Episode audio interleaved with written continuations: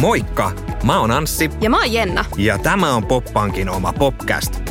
Meidän tarkoituksena on auttaa sua ymmärtämään talouteen liittyviä aiheita, jotka voi tuntua välillä vähän vaikeiltakin, ja siksi me halutaan kertoa niistä ihan selkokielellä. Väännetään vaikka rautalangasta. Vaikka aiheet onkin talouspainotteisia, niin silti et voi välttyä, etteikö hymy tulisi huulille. Se me voidaan sulle luvata. Ja ei mekään tietä ihan kaikkea, opitaan siis yhdessä. Kiitos kun kuuntelet meitä. Tiedätkö Jenna, kuinka monta prosenttia suomalaisista säästää tai sijoittaa? No mä veikkaisin ainakin, että puolet, ainakin toivottavasti. No aika lähellä. Reilu 60 prosenttia Finanssiala ryn teettämän tutkimuksen mukaan suomalaista kertoo säästävänsä tai sijoittavansa.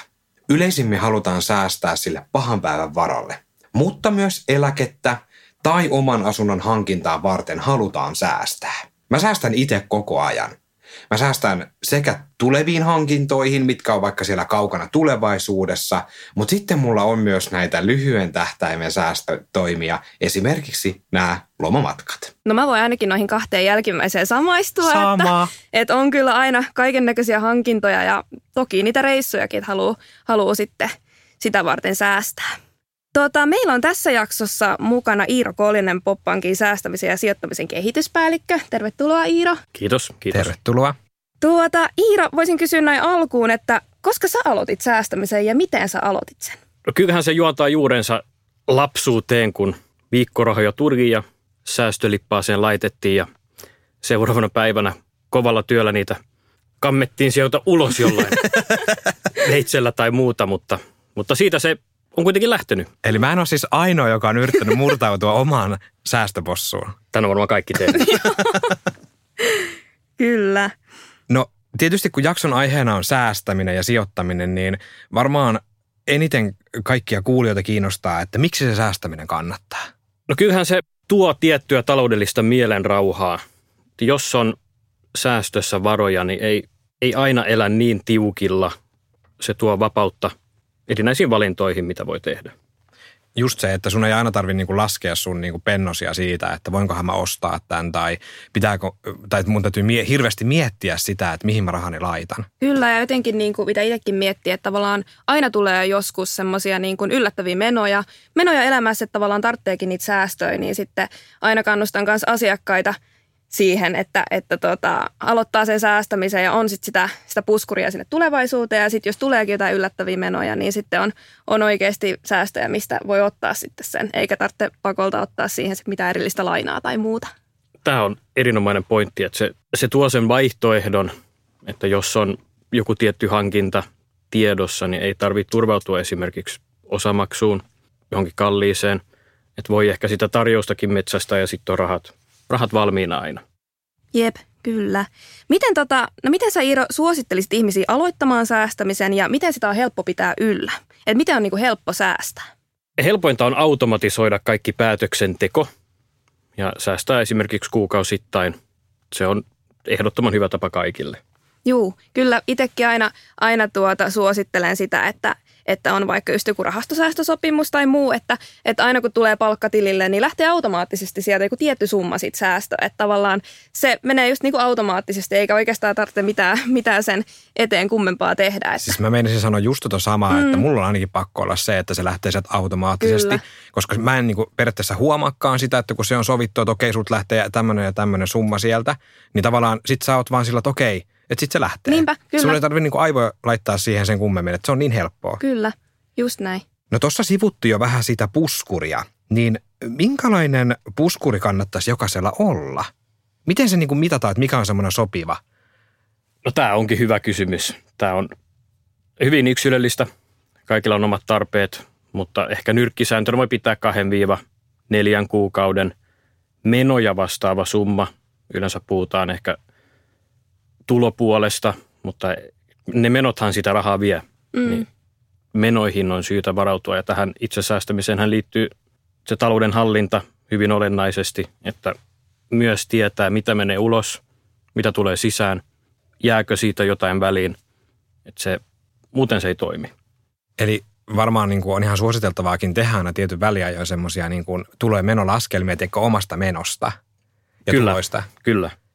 On. Ja tosiaan, no tässä nyt sivutaan sitten korkojen nousujakin pikkasen, mutta siihen vaan mainiten, että, että tavallaan nyt kun korot on noussut ja asuntolainojen korot täsmäytynyt, niin kyllä täytyy itsekin tehdä vähän laskelmaa, että ihan oikeasti paljonko, paljonko menee ja sit, tai paljon tulee ja paljon menee tavallaan. Ja sitten myös sen, että sisällyttää siihen sen tietyn säästämisen osuuden, että oikeasti tulee myös säästettyä, säästettyä sitten samalla. Miten tota, mm, Yleensä mäkin tykkään, tykkään asiakkaille kertoa sitä, että voi myös pienillä summilla päästä alkuun. Että ei tarvitse laittaa pakollaista 100 tai 200 euroa vaikka, vaikka rahastoa. Että voi ihan pienillä, pienillä summillakin aloittaa. Niin mitä mieltä saat tästä?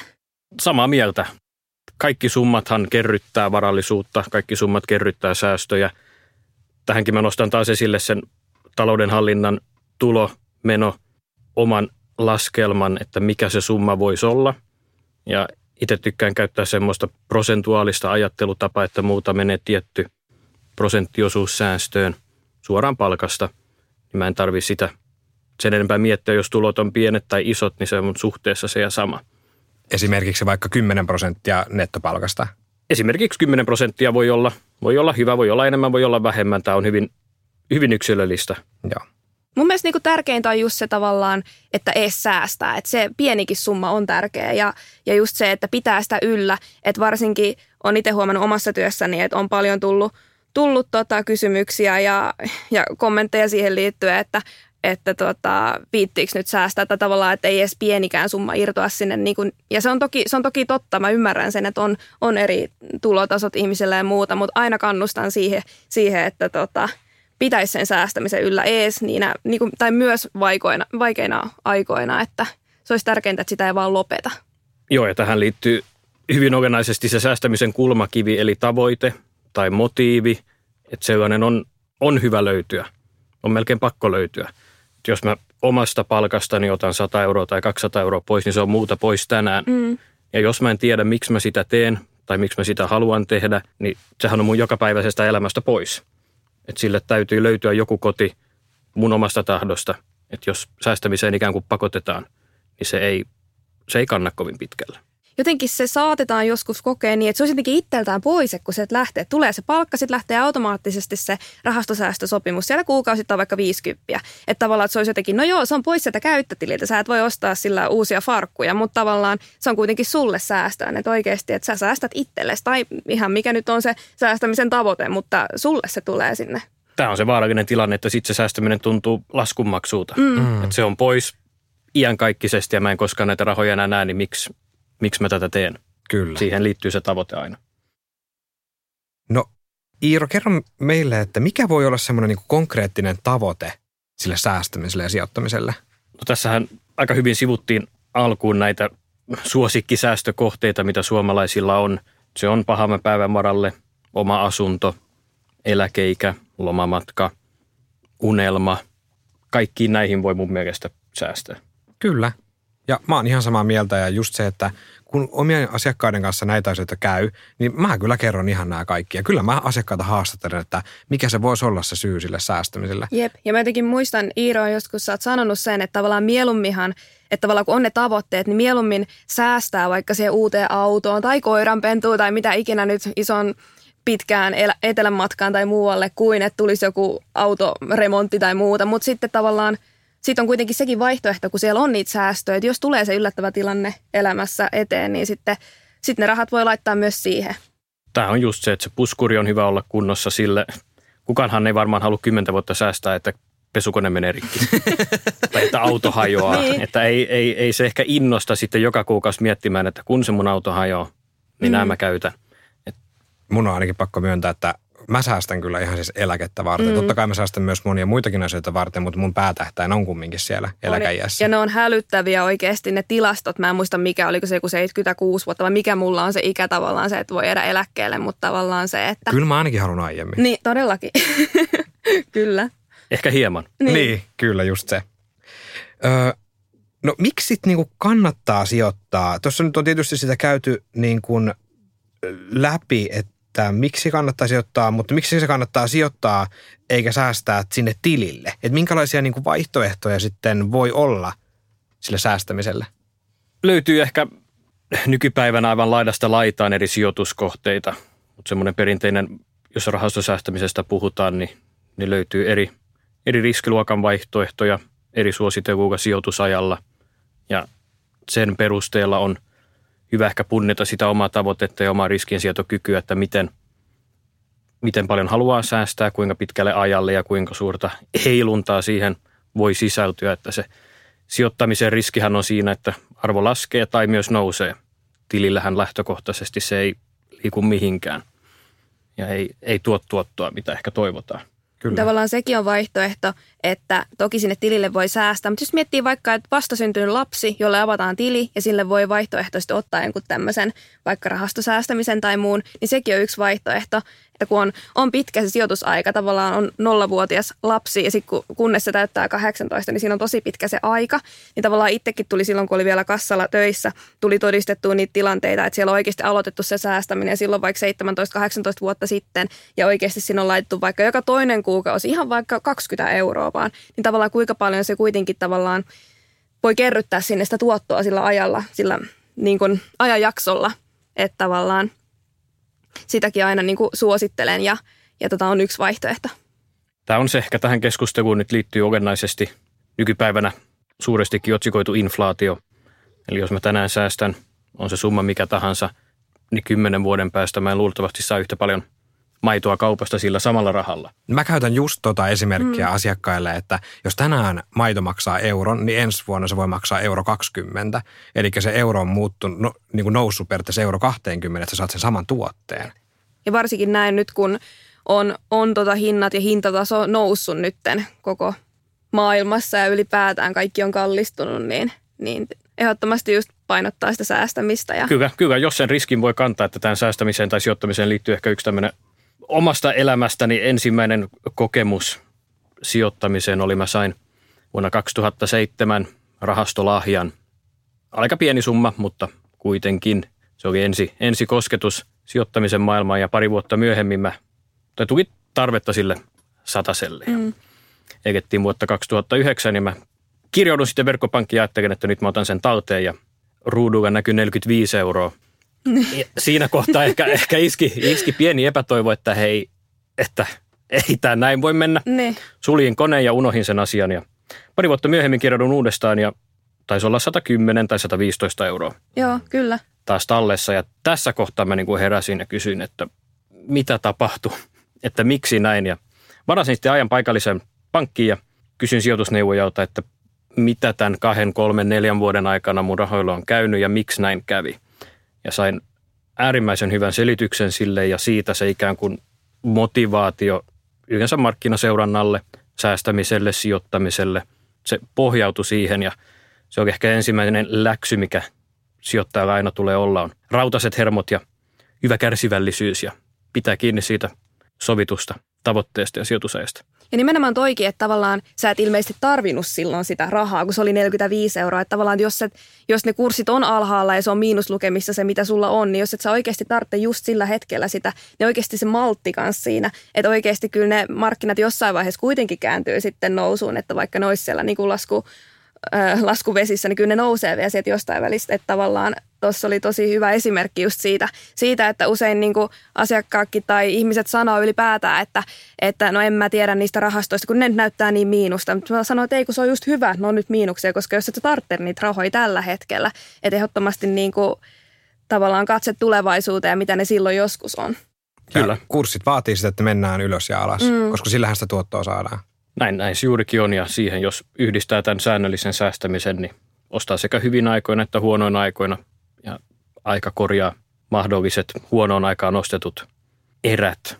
Ja tähän mennessä ainakin on kurssit ollut nousevia mm. historian saatossa. Niin, kyllä jos katsotaan pitkä sykli, niin kyllä se vaan niin kuin käyrä on Jep, suora kyllä. ylöspäin. Ja totta kai siellä tulee niitä heittoja, mutta että se on kumminkin aina ylöspäin. Kyllä, tässä mun esimerkiksi elettiin sitä finanssikriisiä ja se oli ehkä tämän meidän lähihistorian suurin romahdus. Ja se, se opetti kyllä paljon. Kyllä. Usein sitä edelleen kuulee, että ei pakolla ihminen tiedä, mikä on rahasto ja mitä se tarkoittaa. Niin miten sä tota kiteyttäisit rahaston ja ylipäätään miten rahasto toimii? Kiteytys on ehkä semmoinen vaivattomuus ja helppous. Kyllä. Rahastothan yleensä toimii niin, että niille laaditaan säännöt ja sääntöjen puitteissa rahasto saa sijoittaa esimerkiksi osakemarkkinoille, korkomarkkinoille, kiinteistömarkkinoille, hyödykkeisiin, mikä ikinä onkaan se rahaston sääntö. Mutta se helppous tulee siitä, että niitä itsenäisiä sijoituspäätöksiä ei juuri tarvitse tehdä. Jos ottaa vertailuksen suorat osakesijoitukset, missä se oma yritysanalyysi tulee tehdä, että oikeat kohteet voi valita. Mutta rahastossa nämä valinnat tekee joku muu. Että se ainoa, ainoa, mikä tarvitsee tehdä, on päättää, että haluaa säästää ja mille ajalle haluaa säästää. Ja jos edelleen tuntuu vaikealta valita se kohderahasto, niin ilman muuta omaan pankkiin yhteys. Ja niitä rahastojakin on nykyään aika monta erilaista. On niitä, voidaan varmaan maailmanlaajuisesti laskea tuhansissa, kymmenissä tuhansissa eri vaihtoehdoista, että se valikoima ei lopu. Kaikille löytyy jotain. Esimerkiksi itse olen huomannut sen, että jos asiakas ei tiedä vaikka mikä rahasto on ja miten rahasto toimii, niin mä tykkään piirtää ihan semmoisen vaikka pyöreän pallon paperille. No tässä näitä mun piirtelyjä.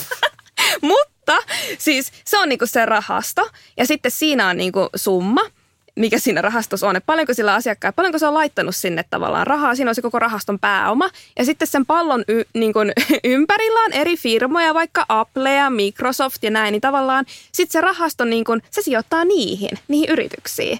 Että tavallaan jos sen koittaa tolleen rautalangasta vääntää, niin kuin välillä ainakin itteni kohdalla täytyy tehdä, niin, niin tota, tavallaan koittaa yksinkertaistaa näitä asioita asiakkaille, että ei se oikeasti ole niin vaikeaa, että se saattaa kuulostaa semmoiselta hienolta termiltä, joku rahastosäästäminen ylipäätään, kaikki tämmöiset säästämiseen liittyminen, mutta ei se oikeasti niin vaikeaa. Koittaa niinku tsempata ja just niinku yksinkertaistaa asioita. Ja siis musta tämä, että sä puhut pallokuvioista, niin tietysti se pistää naurattaa, niin. mutta tavallaan se, että siis tämä on ihan selkeää. Niin, kyllä. Ja tavallaan just se, että mulle se täytyy näin, näin selittää, koska en mä, en mä tiennyt ennen kuin, ennen kuin aloin sitten opiskelemaan ja ja tota, lukee niin kuin sijoitusneuvonnan juttuja, niin, niin, niin kyllä, simppeliä. Tämä on, tämä on juurikin se, että sen rahaston sisältä saattaa löytyä hyvinkin itselle tunnettuja yrityksiä tai valtioita, hyödykkeitä, niin se konkretisoi sitä sijoittamista, kun itse tietää, missä ne rahat on. Kyllä, ja tavallaan se on helppoa, että jos niin kuin ihan vaikka joku perusihminen, siis joka ei vaikka ennen ole just vaikka suoraan ostanut mitään osakkeita tai sijoittanut tai näin, niin tavallaan se on erittäin helppo tapa just tämä rahastosäästäminen, pääsee vähän niin kuin alkuun ja sisälle siihen hommaan tavallaan, että ja sitten oikeasti näyttää vaikka asiakkaalle, että hei, mihin tämä mihin tää maailmanrahasto vaikka sijoittaa, mitkä firmat siellä on esimerkiksi tällä hetkellä ollut, ollut ne säästämisen sijoittamisen kohteet, niin tavallaan sekin konkretisoi asiakkaat, että okei, että tätä kautta periaatteessa mä niin kuin ostan Applea tai siis Applen osaketta. Että niin, sitten sä voit sanoa taas niin. siinä kohtaa, että sä oot yhtiön niin sanotusti omistaja. Niin, kyllä. Periaatteessa rahaston kautta, että sä oot siinä niin kuin, vähän niin kuin mukana. Mitä sä, tota, mitä sä Iira sanoisit kuulijoille, jotka ei vielä tällä hetkellä säästä, säästä ollenkaan, niin milloin olisi sopiva aika tai hyvä al- aika aloittaa säästäminen? No yleensä sanotaan, että paras aika oli eilen ja toisiksi paras aika on sitten tänään – eli heti. Ja kyllä se lähtee siitä, että se oma talous laittaa sen ruutupaperille, kirjaa ylös tulot, kirjaa ylös menot, tarkastaa, että jääkö yleensä varaa säästää ja sen jälkeen heti miettii sitä omaa tavoitetta, mikä on se motiivi, miksi haluaa säästää. Ja sen perusteella valkkaa sen summan ja rohkeasti aloittaa.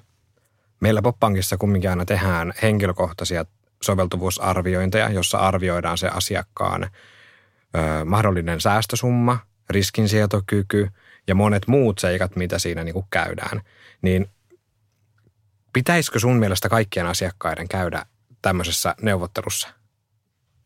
Pitäisi, tai en ehkä nyt sano, että kaikkien pitäisi käydä, mutta on äärettömän hyvä käydä, koska pankissa saa aina sen henkilökohtaisen neuvon, he huomioivat sen oman taloudellisen tilanteen ja osaa antaa eväitä siihen omaan tavoitteen ikään kuin pääsyyn – ja jos tuntuu siltä, että ei ole mitään tietoa, että mistä aloittaa, miten aloittaa, lähteekö sijoittamaan muualle kuin tilille, mihin instrumenttiin, niin kyllä pankista ainakin saa neuvoja ja kertoo hyvin tarkkaan, että mitä kannattaa tehdä. Joo, ja usein on kuullut, että jos on kysynyt vaikka, että hei, et säästäksä johonkin rahastoa, että mihin sä säästät, säästäksä ylipäätänsä, niin on sanottu sillä no että joo, kyllä mä oon vähän kattonut sieltä mobiilipankista niitä vähän eri rahastoja tai muuta, niin yleensä aina tykkään siihen sanoa, että hei, että katsotaan ihmeessä yht, niin yhdessä se, että tavallaan niissäkin on niin paljon kuitenkin sillä eroja, ja sitten nimenomaan se, kauanko esimerkiksi on valmis, valmis säästää, mikä se on se säästöaika ja muuta, että tavallaan se on erittäin hyvä mun mielestä sparrata sen oman pankkiyhteyshenkilön kanssa näistä asioista. Ehdottomasti. Koska tämä myös kuuluu meidän asiakkaille, tämmöinen sijoitusneuvonta. Kyllä. Oli sitten asiakas, laina-asiakas, niin myös se säästäminen, se vaan, se vaan kuuluu niin kuin sille asiakkaalle. Että ei se ole maksullista tai muuta täm, tällaista, että se vaatisi jotain muuta kuin vähän aikaa ja paneutumista Niinpä. tietysti. Ja silloin oikeasti merkitystä, että se käydään se keskustelu, koska sitten on hyvät, hyvät lähtökohdat siihen, että, että aloitetaan se säästäminen. Kyllä joo. Se on ilmasta jo siihen uhraa sen tunnin kaksi istuu alas ja miettii omaa taloudellista tilannetta, niin se on varmasti hyvin käytetty pari tuntia omasta elämästä. Sepä juuri. Meillä Poppankissa, kun on tosiaan tämä asiakasvastaava kulttuuri, niin siellä on se oma yhteyshenkilö ja asiantuntija, joka tietää näistä asioista, niin aina kannattaa ottaa yhteys siihen omaan henkilöön, jonka kanssa sitten pääsee juttelemaan just näistä asioista. Ja kun siinä käydään tavallaan läpi niitä just niin kuin kerroikin Anssi tuossa hetki sitten, kaikki ne riskinsietokyvyt ja muut, niin tavallaan sehän on vaan niin kuin meidän suositus ja neuvo sille asiakkaalle, mutta totta kai asiakashan saa itse loppupeleissä päättää, että jos ei se nyt kuulostakaan niin kuin hänen korviin hyvältä, hyvältä se, mitä me suositellaan, niin totta kai se on sitten asiakkaan päätettävissä, että mikä haluaa alkaa säästää. Kyllä, näin se on. Tähän loppuun, Iiro, voitaisiin ottaa vielä tämmöiset muutamat tipsit säästämiselle. Mitä sä itse suosittelisit, että miten kannattaisi lähteä nyt säästämään? Nyt kannattaa miettiä, miksi haluaa säästää ja kannattaa miettiä, miten haluaa säästää. Ja kaikki lähtee, lähtee siitä, että kirjaa sen oman taloudellisen tilanteen ylös, miettii, mitä tarpeita on mahdollisesti seuraavan vuoden, seuraavan kahden vuoden, viiden vuoden tähtäimellä. Yrittää palotella niitä tavoitteita summiin, euromääräisiin. Sen jälkeen aloittaa. Suoraan kannattaa, ei. Aloittaminen on se vaikein askel sen, sen kun uskaltaa tehdä. Just tämä. Eli nyt kaikki aloittaa säästämisen.